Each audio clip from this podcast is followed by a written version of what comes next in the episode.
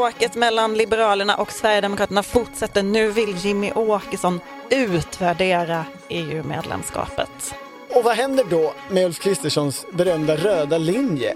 För det var ju just frågan om EU-medlemskapet och internationella samarbeten.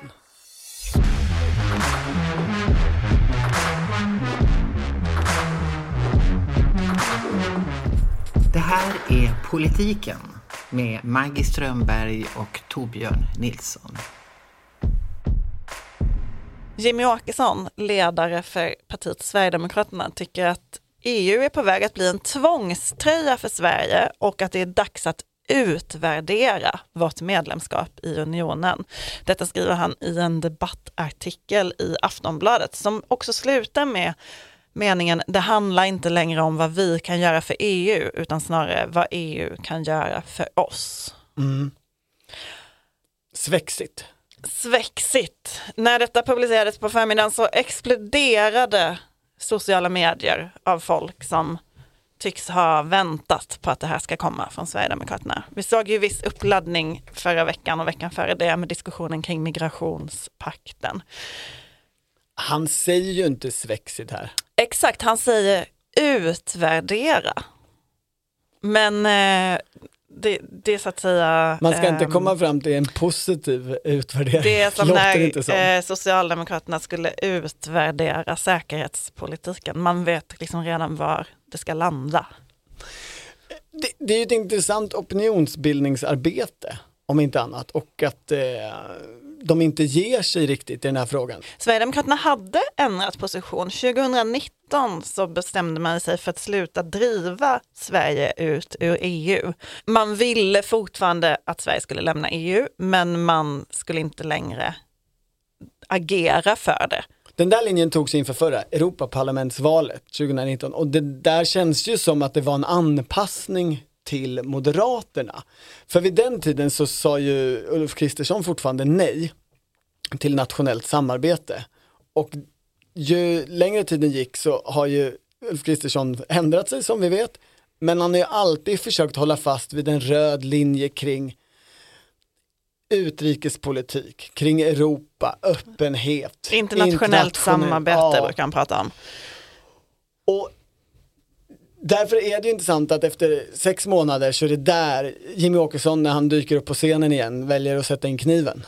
Ja, och detta kommer också halvvägs in i ett EU-ordförandeskap där det eh, enligt vår Brysselkorre och vad man ser lite på sociala medier också är, pågår en diskussion kring vad vill den svenska regeringen egentligen med EU-ordförandeskapet?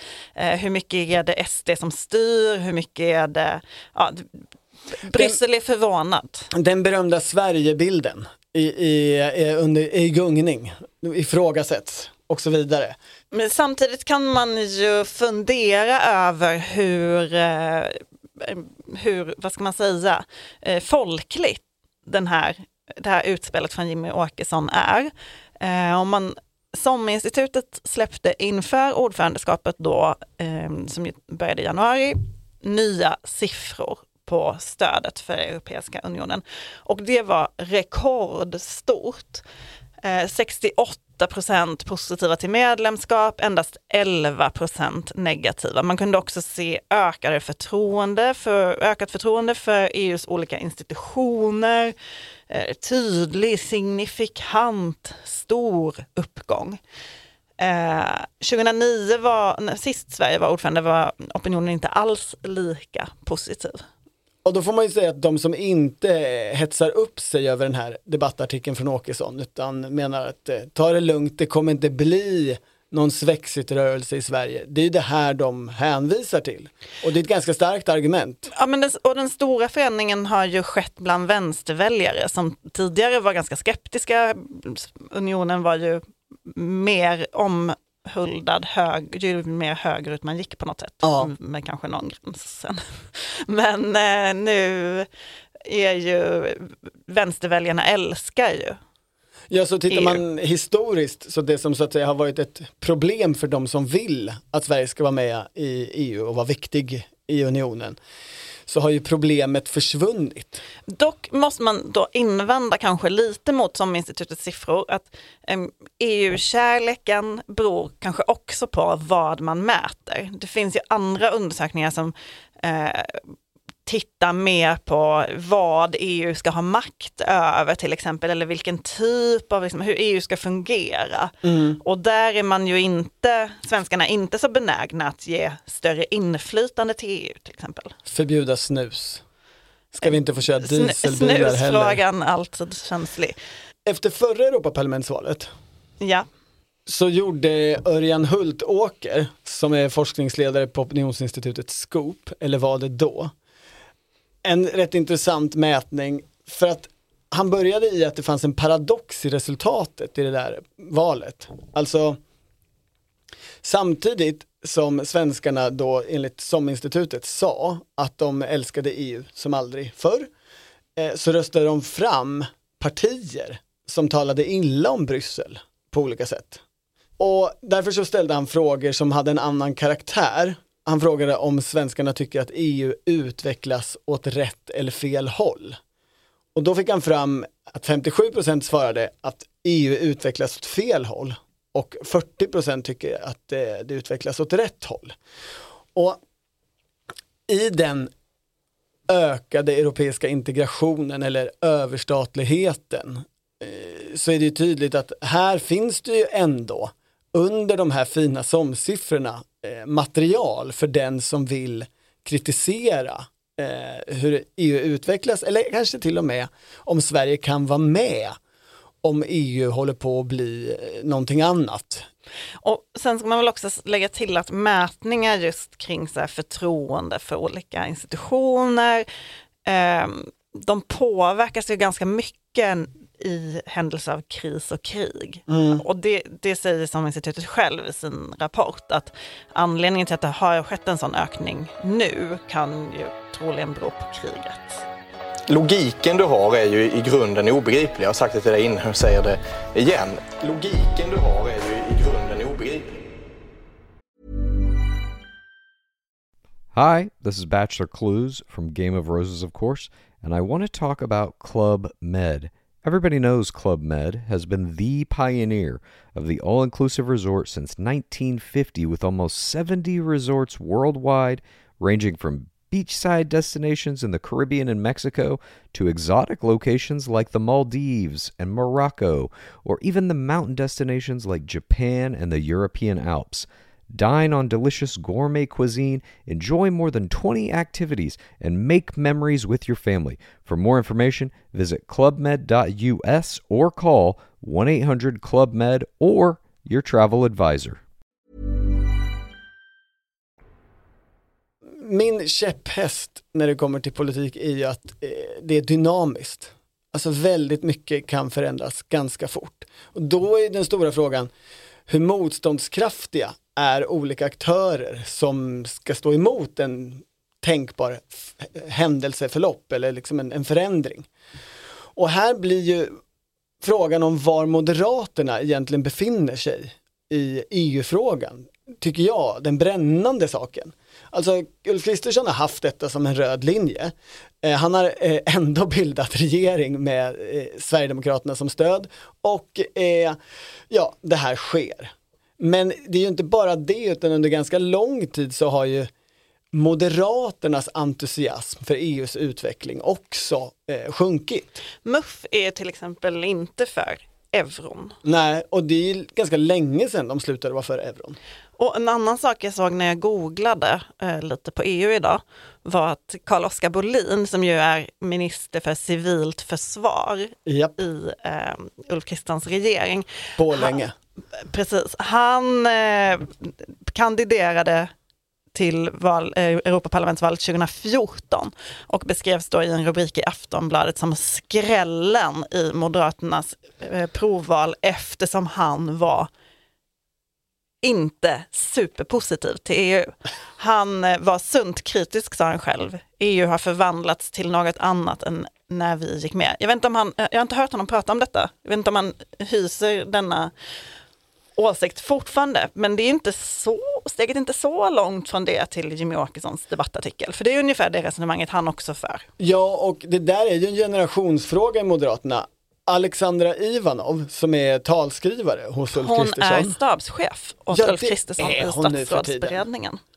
Tänk att jag inte har koll på de nya titlarna. Okej, hon är jätteviktig hos statsministern. Tung post. Okej. Eh, och hon har skrivit i en eh, antologi om framtidens borgerlighet som kom ut kanske förra året. Efter alliansen på Timbro. Där skrev hon en artikel om hur för 20 år sedan så var det just synen på EU, entusiasmen kring det, frihandel och NATO som liksom band samman eh, det som sen blev alliansen. Och att det där inte riktigt finns kvar idag. En annan högertänkare, Fredrik Eriksson, skrev vid ungefär samma tid, eller kanske ja, förra året eller något, i Access, att en väldigt intressant artikel om högerns nya syn på unionen, där han drev tesen att en stor del av värmen som Carl Bildt och andra utstrålade, du vet. Jag är en mycket stolt hallänning. Jag är en mycket stolt svensk. Jag är en mycket stolt europé handlade ju om att genom medlemskapet i Europa och integrationen få bort sossestaten. Och nu har man ju på många sätt, slog Fredrik Eriksson intressant nog fast, fått bort stora delar av sossestaten. Så det projektet är redan genomfört. Och därför är det också naturligt menar han att entusiasmen i högern sjunker. Nu eh, ägnar man sig istället åt lotterierna, man lyckades inte ta det via EU-hållet utan det gör man genom regeringskansliet. Nej men eh, det, det finns ju något eh, intressant i detta. Eh, inte minst då kanske att liksom, Brexit-debatten var så otroligt dramatisk för hela Europa och, och, och även för svensk politik och är, är man liksom beredd att gå in i en sån här debatt? Johan Persson verkar ju vara det i alla fall, Liberalernas partiledare.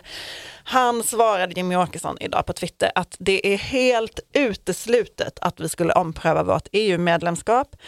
Svårbegripligt hur någon efter Brexit-haveriet ens kan tänka tanken.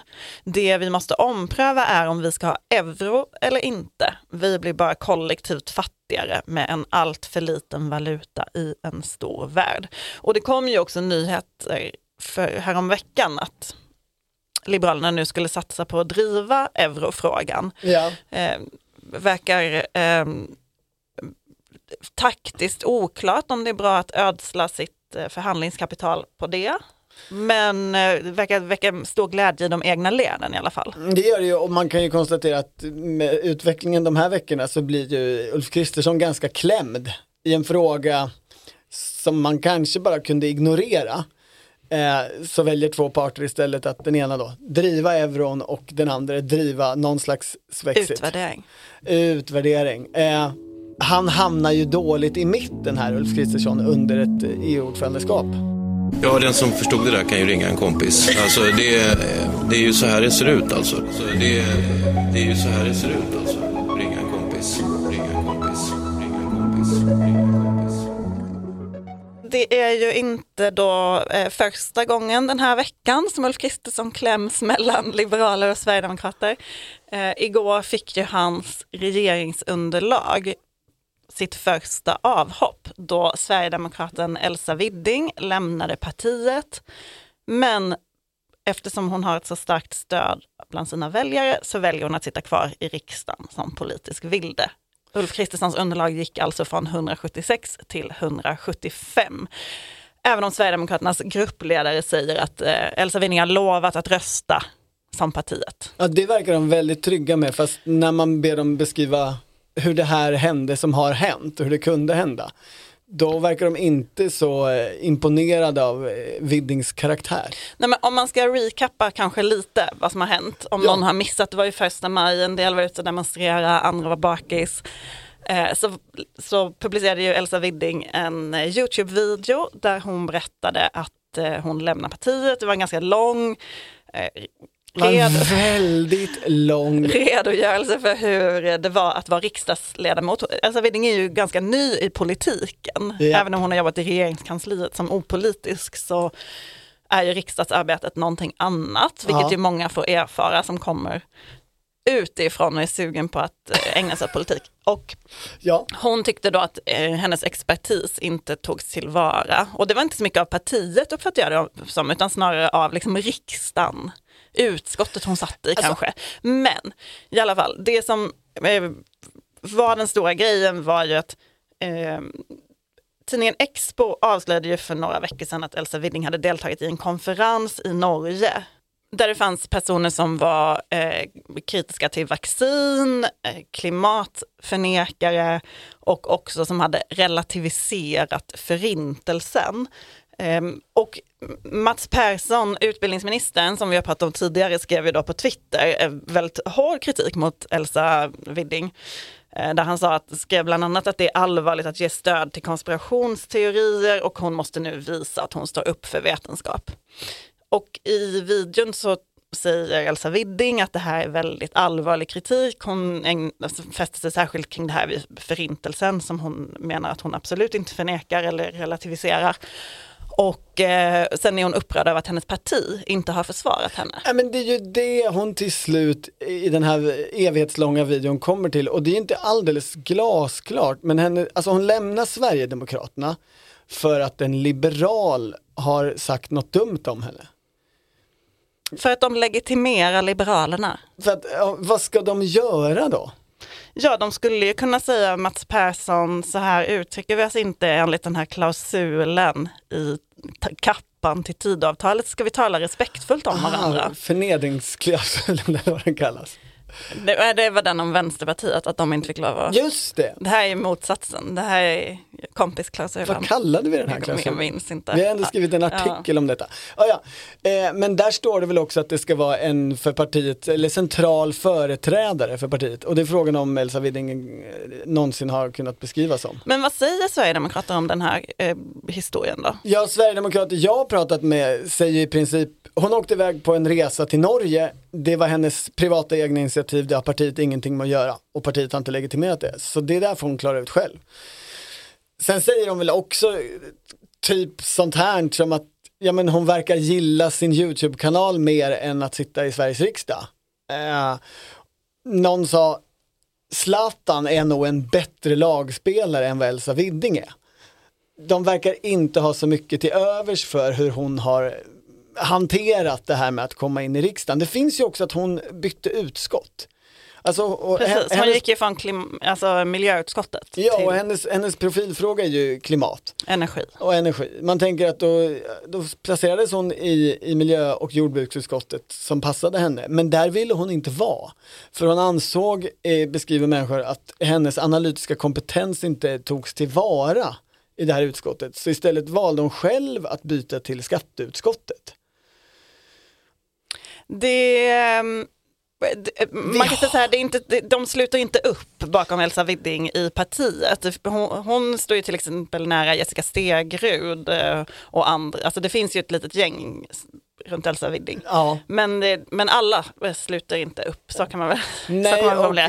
Men, ehm, och, och de verkar ju inte så förvånade, utan de, de, flera säger ju, eh, det, var, det, det skrev till och med Martin Kinnunen, riksdagsledamoten på Twitter, att eh, det här var väntat.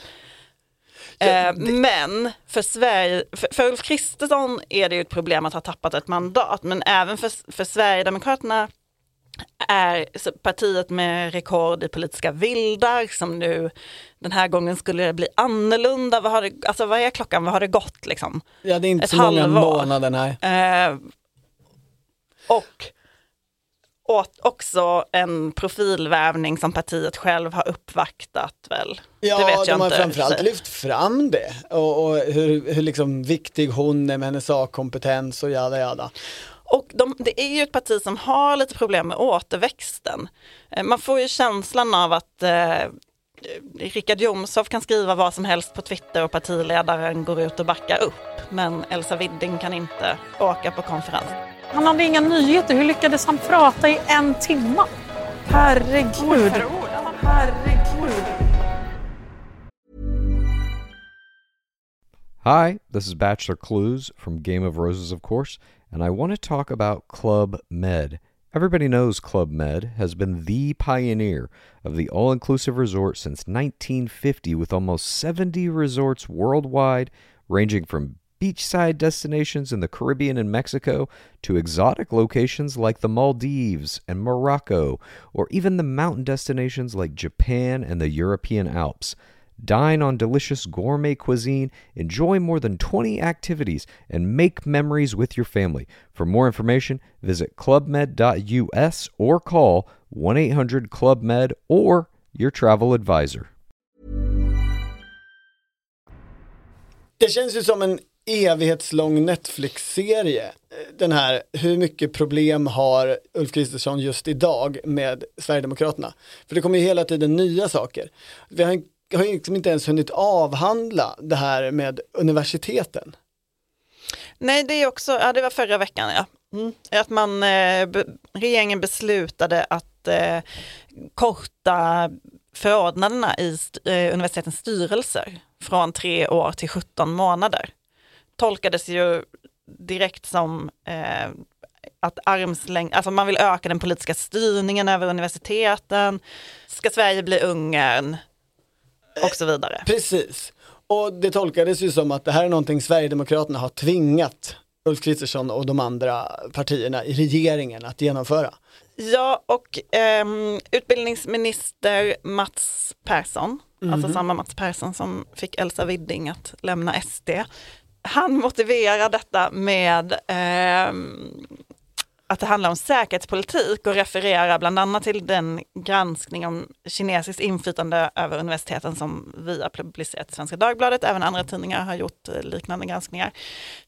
På universiteten och högskolorna är man väldigt upprörd över detta. Man tycker att det är konstigt med den här motiveringen kring säkerhetspolitik. Man förstår liksom inte riktigt eh, varför det skulle motivera att man kortar de här tiderna.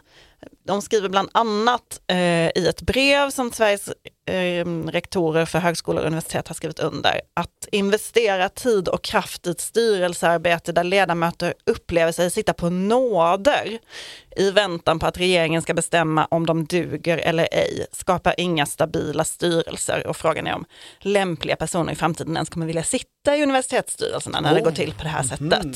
Det så jobbigt. Eh, och det är ju liksom, ja men du vet, det är Lunds universitet, det är Uppsala universitet, det är Linköping, det är KTH, alltså det är, det är alla de, mm, mm, det, det, är alla tror jag. Det är inte Göran Perssons olika högskolor? De är också med. Okay. Univers högskolorna som blev universitet, absolut med.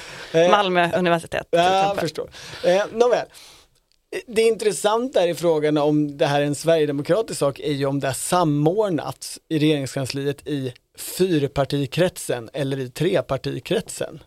Och eh, mina efterforskningar tyder på eh, att det inte har skett en samordning i fyrpartikretsen utan att det här är ett initiativ som har tagits av regeringens tre klassiskt borgerliga partier själva. Det är Och, inte en SD-styrning, men nej. varför har de gjort det då? Ja, de, den motivering jag har fått höra är, är att man har gjort det av praktiska skäl. Alltså ungefär så här säger företrädare för regeringspartier det är sant att Sverigedemokraterna inte vill ha till exempel Ann Ramberg som ordförande för eh, Uppsala universitet. Men det är nog också sant att vi inte är överförtjusta i det. Och nu är det en massa förordnanden som går ut samtidigt. Det är någon stor bulk. Och man säger helt enkelt att det är för mycket att hantera på en och samma gång. Och därför vill man inte bara ge nya förordnanden eh, per automatik och löpande band för att man nog vill styra det här eh, lite noggrannare. Det är alltså politisk styrning? Det är det man säger. Men inte politisk styrning från SD utan från de andra partierna? Exakt, det är så man beskriver det. Eh, så att man, man vill ha en kortare tid för att eh, kunna byta ut fler eh, un, under mandatperioden. Det finns ju, det. är ju breaking news i sådana fall. Är det? Skulle jag säga. Men det finns ju, det finns ju en bild av att liksom allt som sker sker på SDs initiativ. Alltså det var ju också känslan man fick förra veckan eh, när den här lotterihistorien blev stor och Tobias Andersson, ordförande i näringsutskottet, var den som kommunicerade, var i Studio Vinbibs-Tobbe. Var i Studio 1 debatt med Magdalena Andersson, ganska ovanligt att en ordförande i ett utskott är mot en parti, liksom oppositionsledaren. Ja, Och att SD gick ut och sa i princip så här, vi ska göra detta för att krossa eh, Socialdemokraterna. Tobias Andersson sa i Dagens Nyheter att det kommer bli ett fattigt första maj-tåg nästa år. Eh, och jag menar det här är ju en fråga som, alltså Timbro har ju drivit, alltså Ulf Krist, det den här frågan sitter ju djupt i Ulf Kristerssons själ. Det, att, det är inte bara SD som vill stoppa lotterierna menar jag. Det här är ju någonting som, som högern har pratat om, jag vet inte hur länge. problemet är liksom dubbelt. Å ena sidan stjäl de eh, högerns gamla eh, paroller. Å andra sidan så vill de också utvärdera EU-medlemskapet. Och eftersom Sverigedemokraterna nu frontar den här frågan så pass, passar det ju väldigt väl in i Magdalena Anderssons nya strategi, eh, nygamla kanske man ska kalla den, att prata om eh, hur SD förvandlar Sverige till Ungern. Ja. Och hon- gick ju ut väldigt hårt i att nu vill de krossa oppositionen, det här är ett, ett Sverige, liksom, eh, Det är inte ett försök att tysta Just det, debatten. det är inte värdigt ett demokratiskt land. Ehm, och det är klart att man hade ju kunnat eh, kommunicera det där på ett lite skickligare sätt. Nu blev det ju en, eh, en väldigt hetsk debatt som jag tror bara liksom tilltalade dem i de egna leden som redan hade en väldigt stark åsikt i frågan om A-lotterierna. Medan de flesta andra nog inte förstod någonting Nej, men överhuvudtaget. för, för i sak så är det ju så att det finns ett regelverk för ideella föreningar. Och i ideella föreningar så ingår liksom eh, idrottsklubbar och politiska partier. Och det man väl vill göra skillnad på är idrottsföreningar och politiska partier. Men istället för att ta den principsaken så gör man det till någon slags hata sossarna-fest. Eller det var ju vad Tobias Andersson gjorde till Ja, sen finns det ju en annan typ av, eh, det finns ju en lista på talepunkter då eh, och då finns det ju de som handlar om till exempel det ska finnas transparens i partiernas ekonomiska insamling men det hade man ju kunnat komma åt på olika sätt eller eh, de här lotterna säljs på kredit, många har hamnat hos Kronofogden, då skulle man kunna förbjuda dem att vara på kredit. Såklart. Ja, mm. Men eh, alltså, sakfrågan åsido så är det ju precis som med universiteten så att liksom SD ligger som en filt över allt som händer i regeringskansliet, en våt filt över allt som händer. Och eh, oavsett om de har varit med eller inte så tillskrivs det dem. Ja, Jag vet inte om det är bra eller dåligt för Ulf Kristersson, men Nej men jag tänker att det är dubbelproblem. Alltså å ena sidan så eh, stjäl Sverigedemokraterna äran eh, för saker som genomförs. Eller bara eh, snor gamla paroller som man liksom har kämpat med på Timbro i åratal. Och samtidigt så går Jimmie Åkesson ut och skriver den här artikeln om att nej men nu måste vi ju utvärdera EU-medlemskapet. Vad är det för borgerlighet som blir av detta? Alltså, de annekterar en del saker och förskjuter eh, andra saker bort mot någonting helt annat än vad liksom Fredrik Reinfeldts eller för den delen Carl Bildts borgerlighet var. och då är det Anna Dahlbergs uppgift att hantera detta, statssekreteraren med uppgift att se runt hörn och tänka stora tankar. Och... Ja, svårigheten för statsrådsberedningen i att hantera det här nya läget är ju delvis den att, som vi har varit inne på, att den EU-vänliga högern, alltså Ulf Kristersson, jag uppfattar Hökmark. fortfarande att han är för eh, Europamedlemskapet, eh, helt och hållet. De har ju en försvagad egen bas. Så frågan om man ska försöka spekulera i vad det här leder till blir väl egentligen hur mycket vill Sverigedemokraterna faktiskt driva fram en Svexit-debatt? Alltså- Ja, det är ju en bra fråga. Alltså de ändrade ju sig då 2019 lite av taktiska skäl fick man ju känslan av. De Ja. gör ju ofta stora omsvängningar av taktiska skäl utan särskilt mycket intern debatt. Alltså abortfrågan, NATO-medlemskapet var ju också sådana. Ja, I i frågor som eh, inte är deras kärna, alltså ja. migration. Men eh, en sak man kan notera var ju att när Tobias Andersson lämnade som ordförande för ungdomsförbundet Mm. så tillkom det ju en ny Henrik Edin och som eh, Sverigedemokraternas ungdomsförbund fungerar så väljs ju inte han av medlemmarna utan av partistyrelsen. Jag Det är vet, ju jag var inte där. ett klassiskt ungdoms... Var du på partistyrelsemötet? Nej, jag var på kongressen eller vad de kallar det. Där, han, inte valdes. Exakt, han inte valdes. Det var det som var det Ehm, udda. Och grejen, grejen med honom är ju att han mycket mer intensivt driver just en EU-kritisk linje, en Sverige ut ur EU-linje.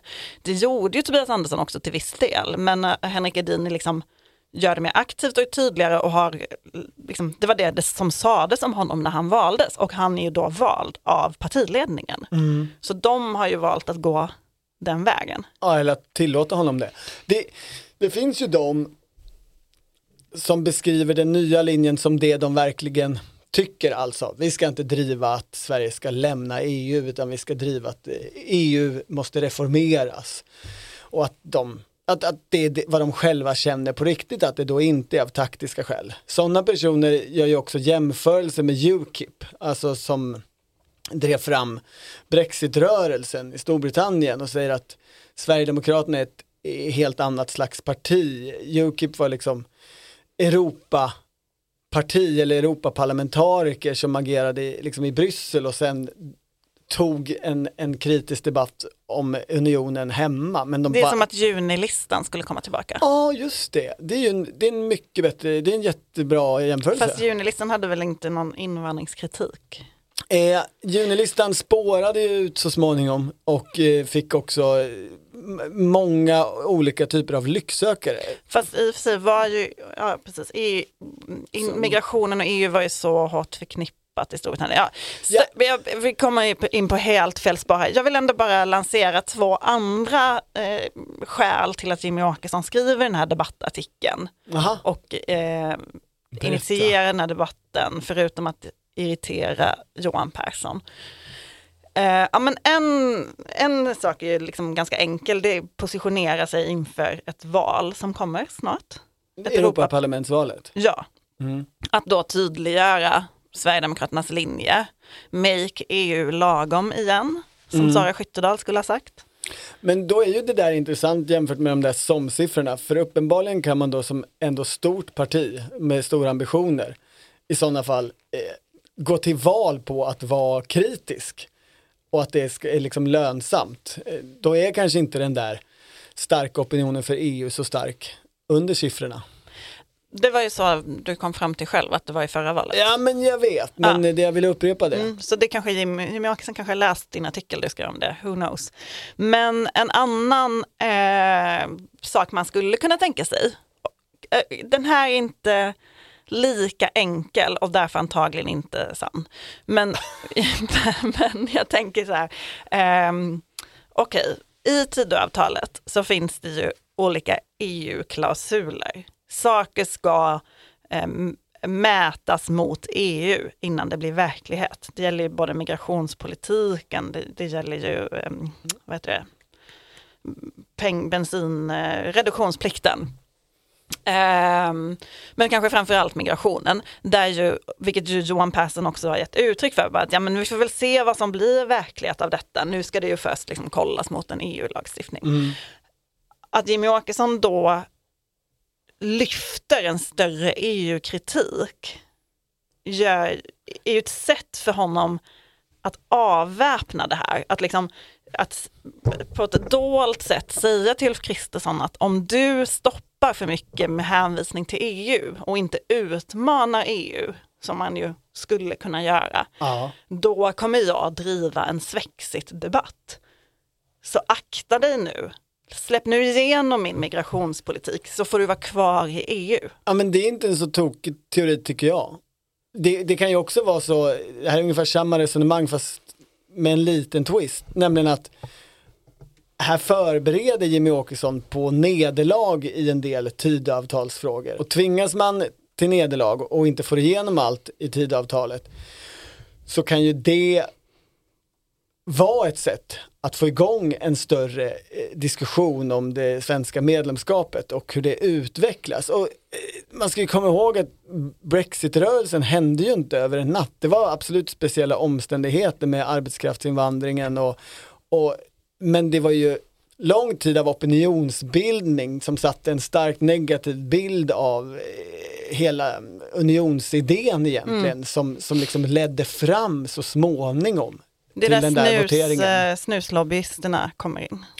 Eh, det, frågan är ju vad som blir liksom en fråga som är tillräckligt viktig för, alltså det händer ju saker i, i, den europeiska integrationen. Hela klimatpolitiken driver ju fram saker där det finns material. Alltså, hur glada blir gemene svensk när det, stålskogarna från Bryssel smälls upp?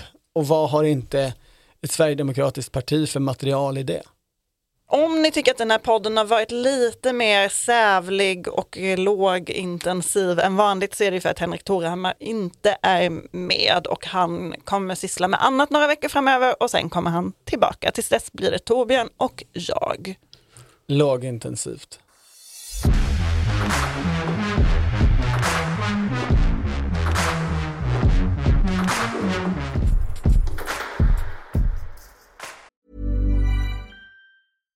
Hi, I'm Dori Shafrir. And I'm Kate Spencer. And we are the hosts of Forever 35. And today we're talking about Club Med, the best all inclusive getaway for families. Today, Club Med has nearly 70 resorts worldwide, from beachside resorts in the Caribbean and Mexico to magical locations in the Maldives and Morocco to ski resorts in the mountains from Canada to the Alps. Between their all inclusive family programming, wellness offerings, land and water sports, and their French heritage inspired food and drink offerings, Club Med is the best way to elevate your family getaway, no matter which location you're at.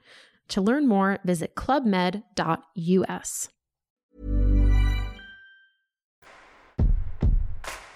Du har lyssnat på Politiken, en podd från Svenska Dagbladet. Producent Mattias Dellert och ansvarig utgivare Anna Kareborg. Och klippen i det här avsnittet kom från Sveriges Television.